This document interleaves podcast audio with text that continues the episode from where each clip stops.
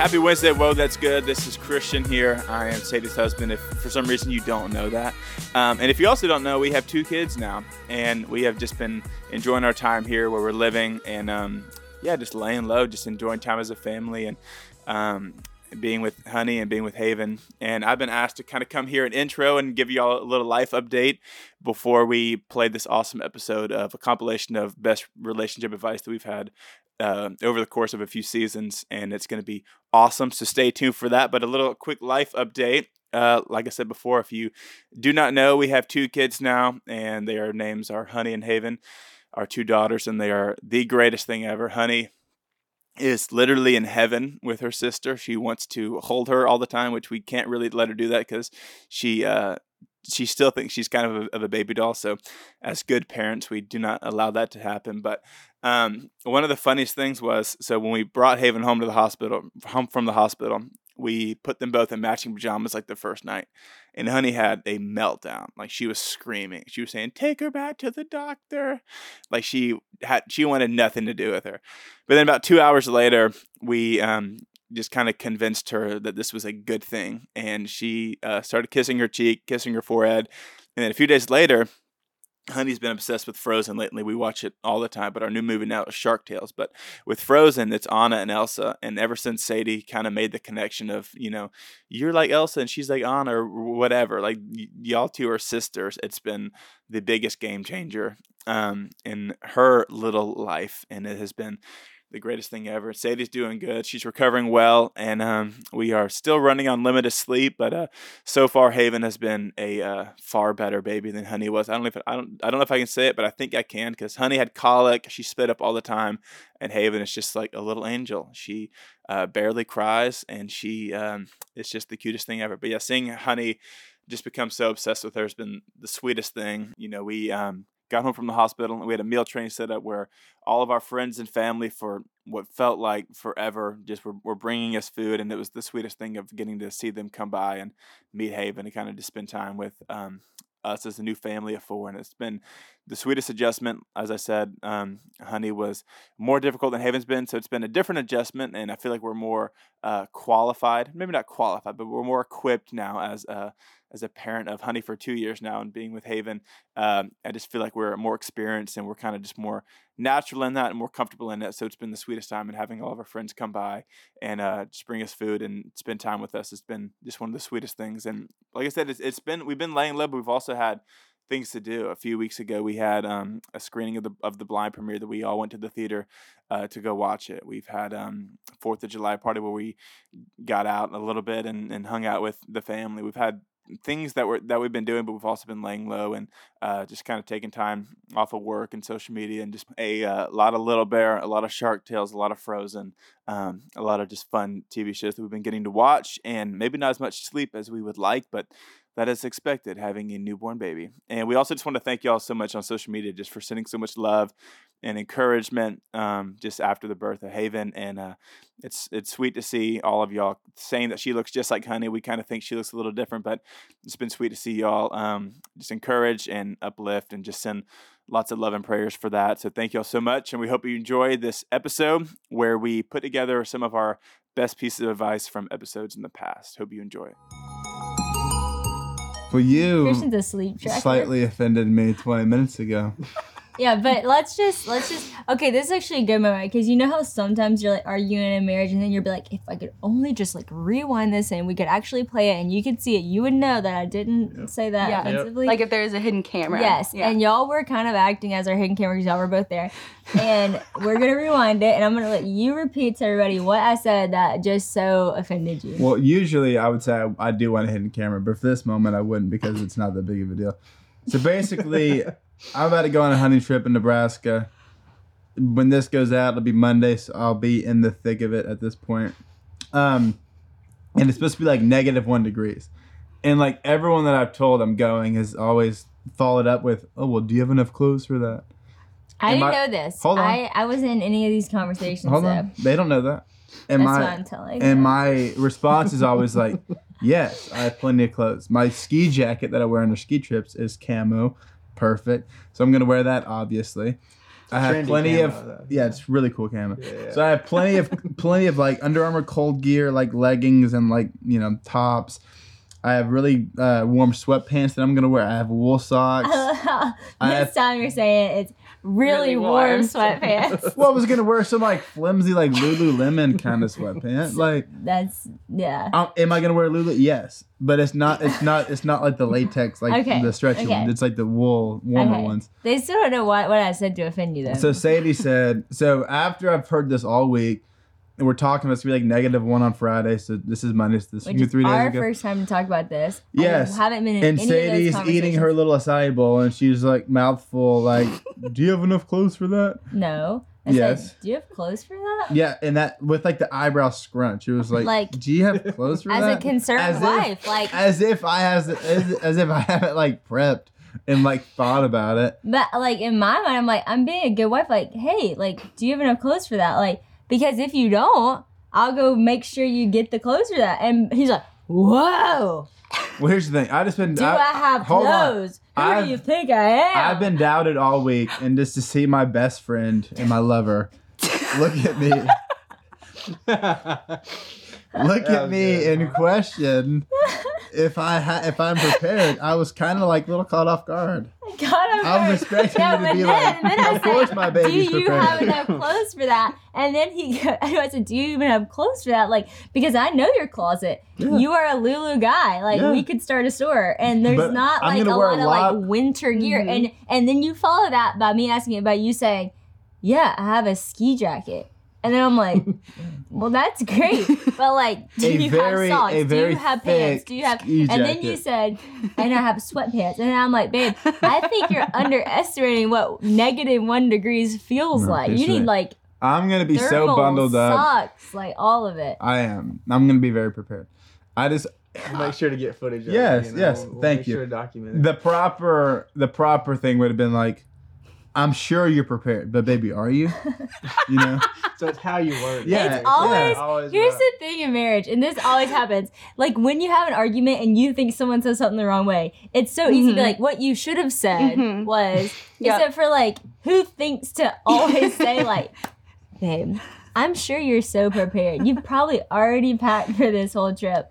But I'm just making sure you might be cold. I was eating a burrito. Do you think I would have been defensive? Way harder to talk when you have a burrito in your mouth to get all those words in. Do you think I would have been defensive if you worded it like that? I don't know. Because you were on the defense. I wouldn't. No, I was not. Sometimes when you get on the defense, you're on the defense. I'm always on offense. I'm a scoring guy. That is not true. That is not true.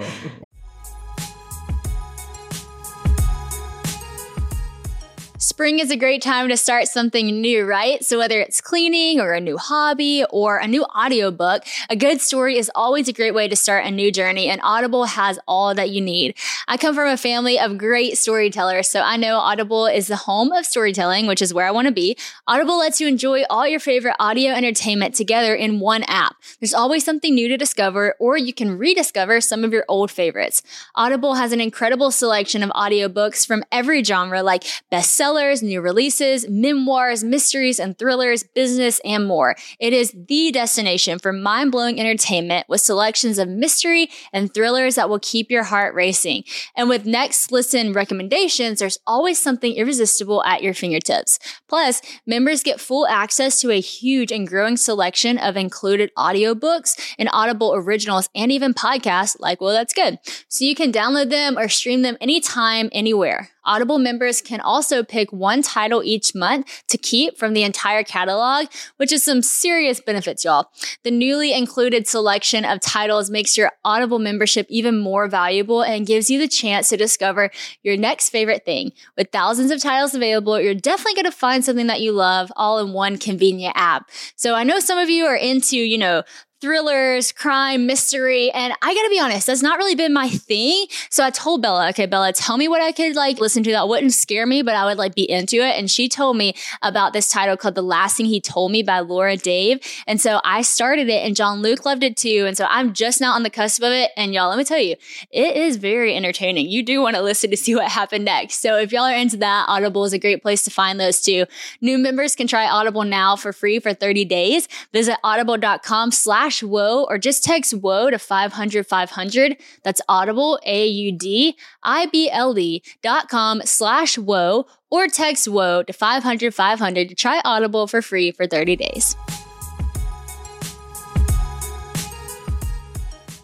There was a question out here that talks about what does healthy communication look like in marriage? And I think we could probably both look at our arguments this morning and pick out some advice to people on what it looks like to communicate more in a more healthy way. Like you said, I could have started by assuming the best out of you and saying, however, I will say I wasn't even assuming the worst out of you. I really was just wondering if you felt like you had enough. But if I would have known the backstory that people had already questioned you and you felt doubted, I definitely could have used more of language like, hey, I assume the best of you. I know that you probably have prepared for this, but I want to make sure you're not cold. That would have been a much more sensitive way to say it. I do think one good marriage advice for communication is do not start on the defense. Do y'all have any advice from y'all's communication flops sometimes on things that y'all feel like you've noticed in your marriage? You're like, okay, I could have said this better, or whenever I say things like this, it does not go well. A lot. I think it's different for the person. Like for me, it's like I need to assume that Parker's going to respond with my best interest at heart rather than like assume the worst in me. Kind of like what you're just talking about, like this morning in our conflict conversation. I didn't say it because I was like, well, you're about to go on a trip. I don't want to stress you out. Like work's a lot. Like, we can't resolve this. And he's like, you know, I would rather talk about it in like 5 minutes rather than like wait 10 days to talk about it.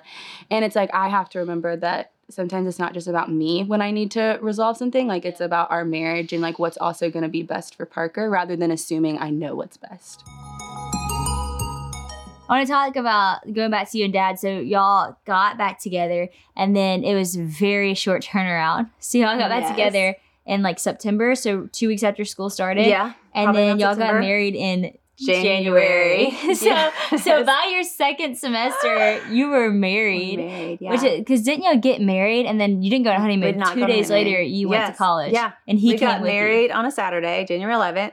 We drove to Arkansas on Sunday, and he started college. It was his first time in college. It was my second semester on Monday. Wow. Yeah, we did not. We did that summer. We went to Hawaii with my parents.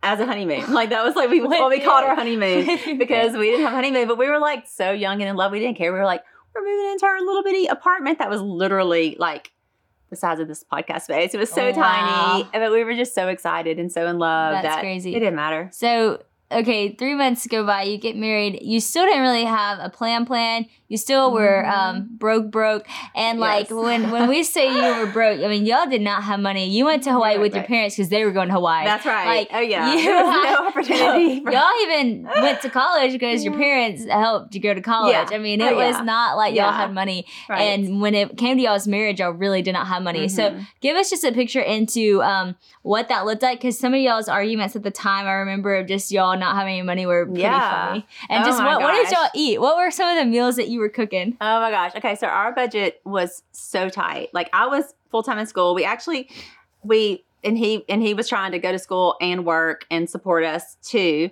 And we actually worked at one of those call centers for a little while where you call and like ask for money, you know, like we don't even know if that happens anymore, but like you'd be like, hey, you know, try to ask for money for something. It was terrible. It was the worst job ever. But anyway, so we were so broke. We had a very tight budget. We never ate out. Like Little Caesars pizza, where it was like you got, you know, a lot of pizza for very little. That was it, you know. We had we made like hot dogs. They would be like Monday would be like lunch would be like hot dogs with Hormel chili. Tuesday would be like fried frozen chicken. You know, that's awesome. We were on the tightest budget, and we literally, I remember in the grocery store, we had like $5 left of our allotted, you know, all our money was like in envelopes to say like, this is your grocery money for this week. We had like $5 left, and he wanted to buy a pack of baseball cards and I wanted to buy a magazine. And it was like a full out fight because it was like, who gets to spend this extra money that we have here? But, okay, this will tell you exactly how tight. So I'll never forget this. We had some friends that loaned us their washer and dryer because I think they rented another apartment that had a washer and dryer in there, and we didn't have one. So they loaned us their washer and dryer. And so we wanted to do something nice for them for letting us use their washer and dryer. So we took them out to Shoney's, which I'm saying all these references that you're not gonna even know. No. But anyway, if anyone that's older, they'll remember Shoney's. So we took them to Shoney's, and I'll never forget, the bill comes back, and it was $40 for us four to eat at Shoney's, and I was like, oh my goodness. How this is like, which is just $10 a person. This is $10 a person, but because we had gone all out, we had ordered dessert. We were we're splurging. We want to be generous and thank you. And then whenever you're we signed that check and it was $40, I was like, oh, how are we gonna eat the rest of this week or month? That is crazy. I love that though, because nowadays with social media, there's this pressure as a young wife and mom to have all the snacks be literally cut into dinosaur shapes and the strawberries to be all in hearts and every meal to be perfect and it to be healthy and it to be beautiful. And then for young wives, I'm not knocking on this because I actually take the inspiration, but my brother-in-law and sister-in-law just got married and they literally post their weekly menu. They print out a beautiful menu and it's fancy food and they'll post their beautiful dinner and their, little mocktail that they made and their appetizer and then they'll grate the cheese. I mean, it's fancy and it's awesome and there's nothing wrong with that. And like I said, I have used some of their recipes and I could do better at that. But sometimes seeing how perfect other people's meals can be and plates can be, it can make you feel oh man, what's my hot dog? What's my Little Caesars pizza? Right. But sometimes you're just in the position in life where ramen noodles are just gonna have to do. You know. I mean, for this season of my life, a peanut butter and jelly sandwich is a great dinner. Cereal is just fine. That's right. And so I just think that sometimes because we see everybody else's life, ours all of a sudden doesn't look like enough. But man, seasons come and seasons go, and some look different than others, and they're. And looking back on that period, I mean, it's such fun memories. It is. Thinking about that, how we were just trying to make all the pieces fit together to make our budget and everything. Yeah. And we didn't have that. And I do think that is harder, on this generation because you are seeing other people's lives and in a way that is very edited and that looks they have it all together. I've probably said this on a podcast before, and it's funny now that we have Parker on the podcast because I always say that me and you probably wouldn't have started dating without Parker. That's true. Because there is okay, but Parker gave me a lot of guidance. Take us back to that. Whenever you were about to start pursuing me, what are the conversations you have with Parker? Because I do think that this is a good. This is actually a good example to people because a lot of times people pursue someone and it's a private thing or it's actually not much of a pursuit. It's just they start a relationship and then they don't include any of their friends. Their friends aren't involved in a relationship. It gets isolating and it gets weird and it gets bad. But you had your friends as a part of our relationship before we were even in a relationship. Mm-hmm. And so what did that look like? Well, I think for me, and obviously you know it, I'm a super indecisive person. Yes. I like having people around me to speak into things that I might overthink. Yeah. Or doubt. So for Parker, a lot of it was just through prayer of I hope this works. Please pray that this actually works out. A lot of it was that kind of prayer. But even just conversation, I don't really even remember the majority of our conversation. You might remember some of them, most of them maybe. I don't know. I remember y'all had a long talk walking on the beach. I remember that talk. I heard about that too. Yeah. It was just us talking through hey, what would this look like? Would I be capable of leading this? How would this kind of work out? And just kind of needed some encouragement to hey, if I'm going to pursue this, it could change a lot of things in my life. So just talking through those things and seeking wisdom and having just encouragement from a friend that I really love and respect. That is huge. What you just said is so foreign to so many people listening, that you would even stop and consider before pursuing, because it would be easy to just pursue because you're I like this girl. We We have a lot of chemistry. We talk on the phone all the time. Like, it's so fun. And I think whenever you get, like, your fun and, like, feelings involved, like, things go super fast. Mm-hmm. But you were, like, slowly, like, okay, is this actually wise? Is it actually smart? Can I actually do this? Like, what will this look like for me? And, like, talking out with one of your best friends. And then you really did do everything so intentionally. Like, the start of us dating was so intentional, which actually built our foundation for dating to be so intentional and so great. And then that built our foundation for engagement to be so great, and then marriage to be so great. And so, like, I think that was just the start of a good relationship. And I know y'all did those things too. Y'all's friend group was just so mature. And, like, the guys that y'all surrounded yourself with and how y'all helped each one of each other start the relationships that they were in. And I thought that was really cool. But I would say to people listening, as a practical piece of advice before you ever meet the person, is listen to, like, dating, you know, marriage, engagement, all those kind of podcasts. Read the books about relationships, because I listened to Mike Todd's relationship series and then Ben Stewart's Single Day Engage Married. We read that book together. We read all kinds of books, but even before I met you, I mean, I listened to Mike Todd's, and I remember, like, the first one was, like, Before the Person, and it just really got my heart right. And, like, okay, before the person, like, who am I as a person, you know? What am I going to bring into a relationship? And so I think it's already good to start, like, prepping your heart, to start preparing for your relationship way before you ever even get into the relationship. I think that also shows God that, like, God, like, I'm surrendered to your plan for my life, but I'm also preparing for what you have for me. And I think that's a great thing. So what does it look like for y'all to be in community with other people in marriage? Yeah, I mean, I think, at least for us, we try to, like, obviously prioritize each other having individual friendships too, you know, because it's just important for Christian and I to have a good relationship, and with other guys to be honest and things like that, have people hold us accountable.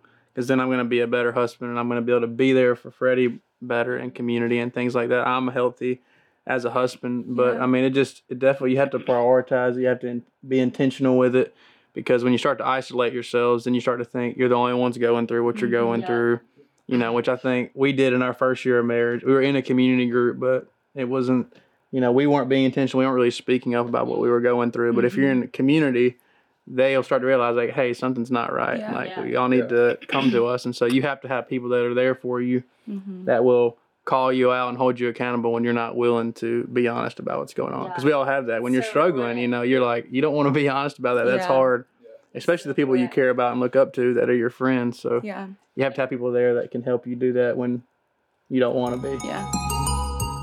Okay, so you and Dad, y'all are such a cute couple. Y'all are so funny. And for those of you who do the Enneagram, you'll appreciate this. Mom is a 7-wing 8, and Dad is an 8-wing 7. So firecracker. A little fiery. A little sometimes. Firecracker.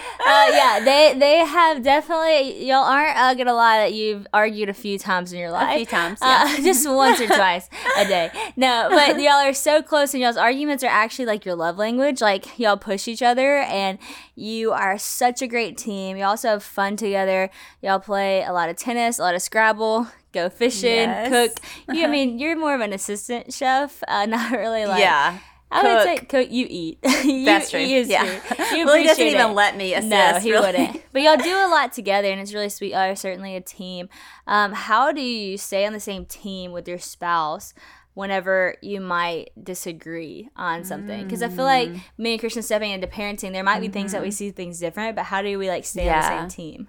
I think that is so important, because kids can sense weakness. Like, they can sense, like, where's the weak link, or that's who's true. Like gonna give on this, you know, and they know it, and they can. It's uncanny how they can figure that out. Wow. So it is important. So that's like whenever you say, like, oh, I'll just go ask Dad, because he'll say yes. Exactly. Yeah. So it is important to stay a united front, and you're not going to agree on everything at all. But I think it is about respect. Ultimately, is like I respect you as a parent, you respect me, and I really believe this, like, so strongly, that God gives us two parents because you need that kind of give and take. You need those differences. Dad was a little maybe harder on some things than I would have been, and I was a little harder on some things than he would have been, but we respected one another enough to say, like, you love our children just like I love our children, and like you're doing what you believe is best for them just like I am. And so sometimes you do kind of have to like say, okay, I'm going to let you take the lead on this, or you're going to let me take the lead on this.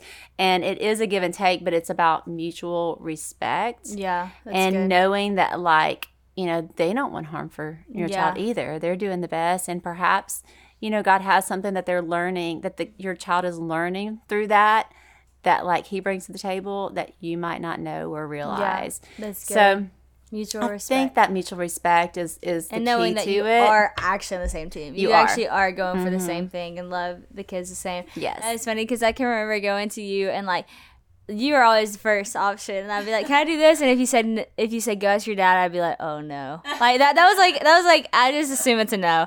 Like I don't even need to take that next step. Except for when it comes to money, I feel like Dad was more free with the $20 bills or whatever. Yeah, that was more free, and he would even tell us like, "Hey, there's a $20 in that drawer if you ever need to order pizza." Like, yeah, he was more free. I was more like, "Nope, your allowance, you already spent it." Yeah, so. Oh, brutal. All right. Do you sleep talk? Do we sleep talk? Do I? No, I don't. I don't sleep talk. I sleep talk? You like sleep mumble. Yeah, really? Yeah, I mean, not like coercive, whatever that word is. You don't like. They're not like. Do you regret trying to say that? I do regret trying to say that. They don't make cognitive sense. They're like. Do I really? Sometimes you do. Yeah. This is not just me fabricating for the podcast. Just in, I sleep talk. Wow. You know, you sleep like murmur, mumble. Oh, it's like a mumble. That is crazy. You don't sleep talk, but you snore. I do snore. You definitely. I kind of like a wake snore too. I have a deviated septum, so I have a loud breathing. Half of our videos that I film, you can like hear me over the back, the whatever sound being if like. If you're ever watching our vlog and you just hear, that is Christian, and I do apologize to all of your ears on the podcast for hearing that. No, I don't regret that. But I don't sleep talk. I sleep snore. But this is actually a really good question. And like I said, taking a little bit of a deeper turn, but it said, how do you mend trust that has been broken in dating phases, or do you just let it go? In marriage, how do you maintain trust? And I'm sure we both have stories of trust being broken and mending it and all the things, but y'all want to go first? Yeah, I was trying to think of in our dating relationship when trust was maybe rocky.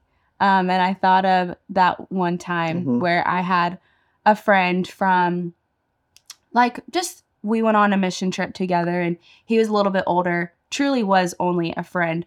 But when Parker and I started getting really serious, he had called me and I had told him over the phone, like, yeah, we're really serious. We're talking about engagement coming up. And in my eyes, it was like, this is just a friend. You know, this is nothing, has never been more than a friend, has been like almost like an older brother to me. And when Parker found out, he was really hurt, obviously. But it took me a little while of just him explaining to me like why that was so hurtful. And also I had to receive like, okay, I was in the wrong for that.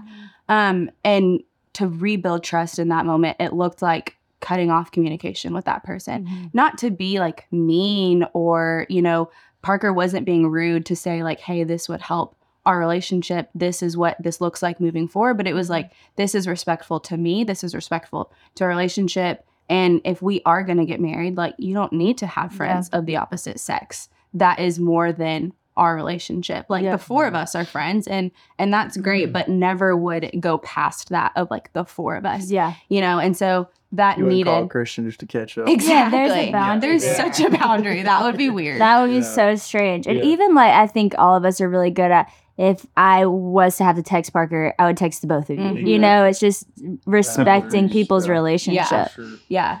And I know for you, like, that was really hurtful for you. I remember that whole day. Like, I actually had to go babysit that night. And I was so nervous because also in my mind, I was like, man, is he going to break up with me because of this? Like, how much did this hurt him? And it made me really nervous. Mm-hmm. And I think it would have been really easy in those nerves to kind of shut down and defend myself. Mm-hmm. But I wanted our relationship to work so bad that I was willing to say, okay, I was in the wrong and I'm really sorry and I'm willing to do whatever needs to mend this trust. Yeah. And I feel like for both of us, we both had things that happened to us in our past that made trust difficult, right? Like in that situation, like I have past relationships where a similar thing happened, you know, much worse, yeah. right? Where I had been cheated on and trust was broken. So it made that even more sensitive. Mm-hmm. So I think to your question, it makes it even more important to not just ignore it, but to make sure yeah. you're working on that. And then when you're dating, especially as an individual, like, hey, I need to heal from that. Why do I have trust issues? Yeah.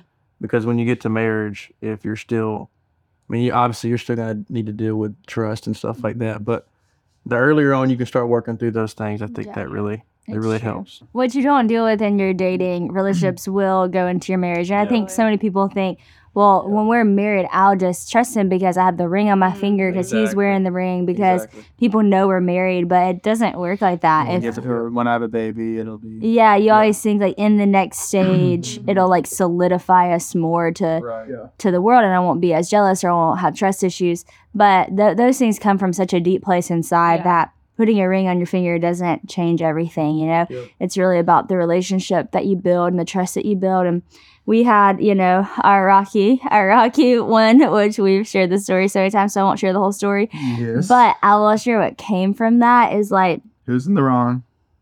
Me. Well, not necessarily. I was in the wrong too for being so uptight about it. Who initiated But wrong? You were in the wrong Thank for you. Not telling me Thank where you were at. Thank and you. Then...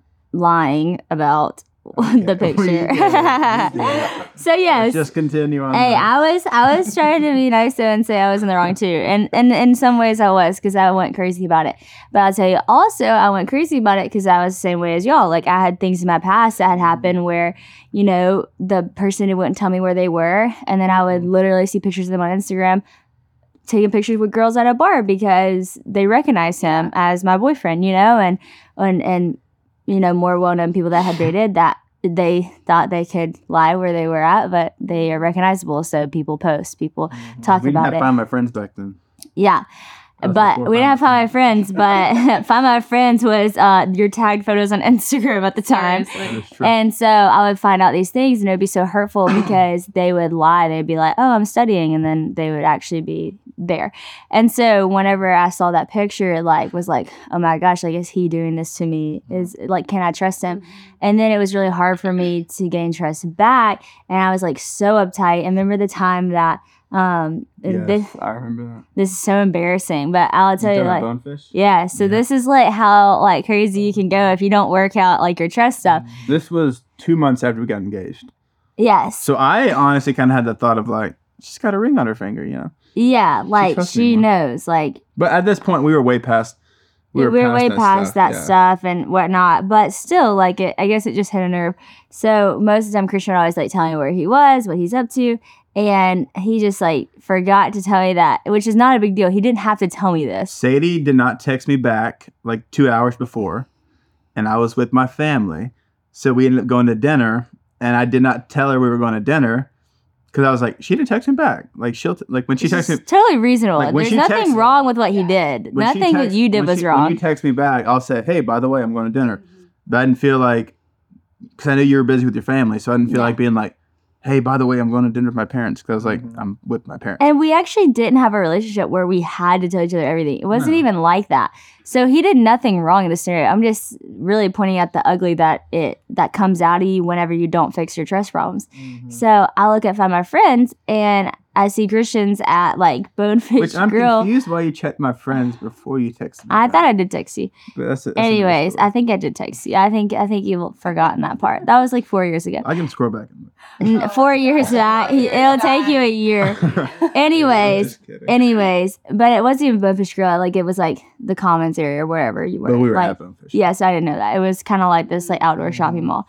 And I was just like, freaked out immediately. I was like, what did you tell me? And like, I just assumed that you were with like friends from high school or like, I don't know why. Like my mind just like went there.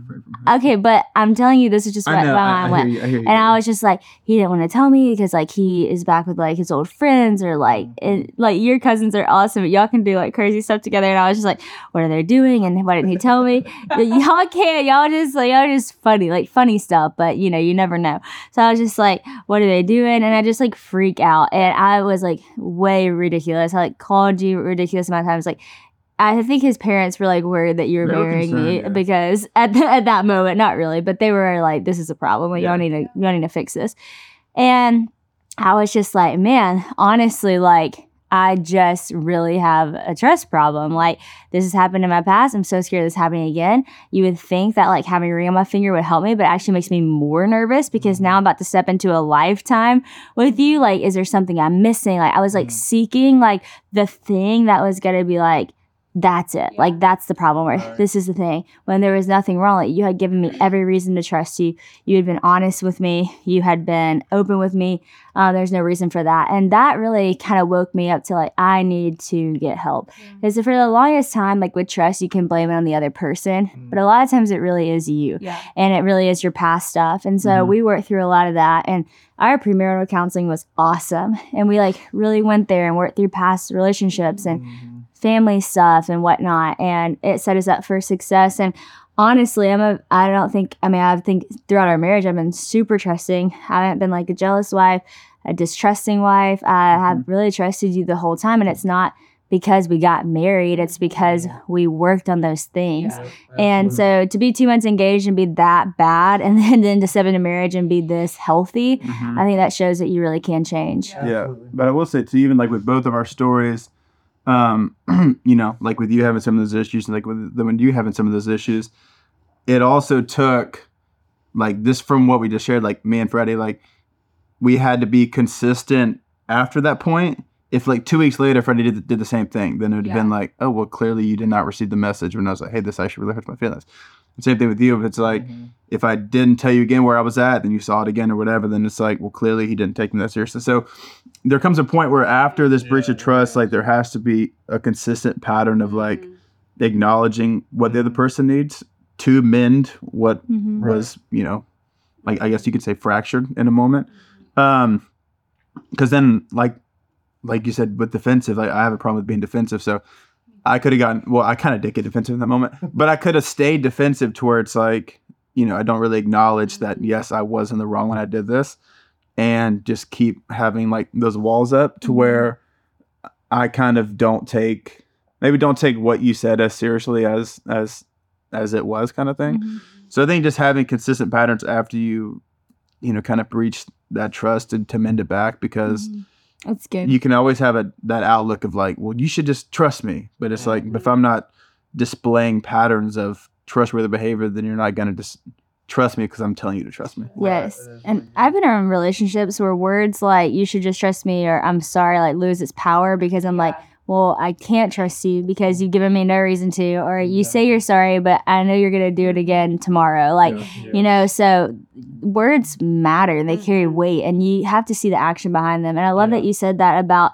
it does go both ways with trust. Like for the person that broke trust, you have to be intentional about mending the trust. For the person that's trust was broken, you have to be intentional about forgiving. And I love that verse. It's like very convicting where it says, love keeps no record of wrong. You know, there comes a point where it's like, I can't keep bringing this up. Like a broken record. We call Honey a broken record right now, because if she says a sentence, she'll say it 10 more times. It's like the first time she's ever said bracelet. She's like, bracelet, bracelet, bracelet, bracelet. And I'm like, oh my gosh. But like, that's how we are in relationships sometimes. We're like, you did this. You didn't tell me where you were. You didn't tell me where. It's like, I get it. I didn't tell you where I was, you know, but like, stop bringing it up again. Like, when are you going to forgive, you know? And so I think it does go both ways. Yeah. It's good. And it's not controlling either. I think like when the person that has the trust that's been broken on their end to like ask for, okay, can you text me? Okay, can you not cut off conversation with that person?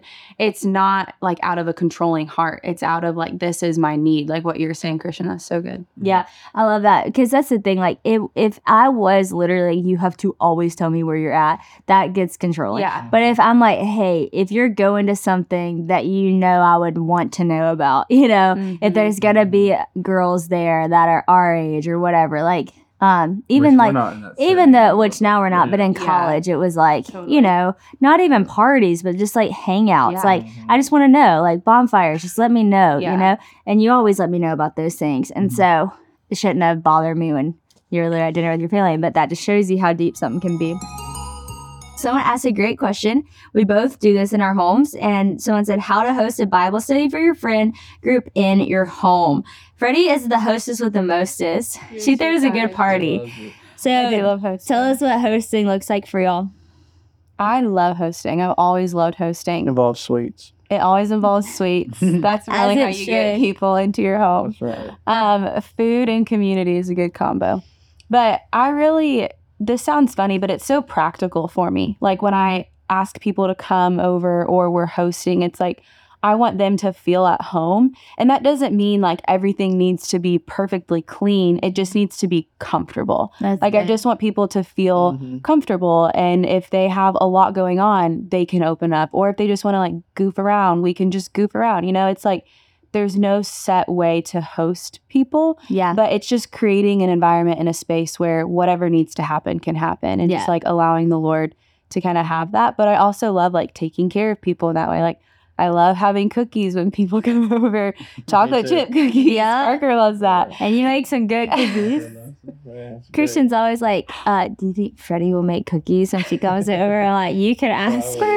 And that's like, people always are like, you don't have to if you don't want to. Parker's dad is always like, you don't have to, but if you want to. And the thing is I genuinely love it because I just love, like, I love doing that for people. It's like a way for me to bless people and like a love language for me to love others is like, provide them with cookies, as funny as it sounds. Well, it always makes people happy. Everybody wants a cookie. Exactly. Yeah.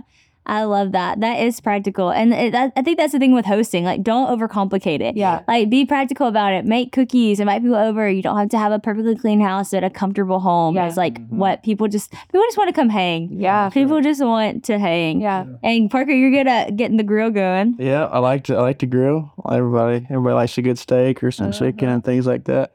And our pastor from Auburn, Miles, he always talks about like communities, like common memory with other people, you know? So I just like, let's just come over and like, a memory doesn't have to be some crazy trip we go on, you know, it can just be, hey, we came and hung out together. And because we did that, somebody ended up opening up and we prayed for them or whatever that is. And kind of like what you were saying, it takes time to get that. Like if you move somewhere and you're there for 6 months, you're probably not going to have many memories with people because it's just a short amount of time. But if you actually commit, I mean, to me, practically, if you have to give it at least a year of doing that to really give it a good shot. It's true.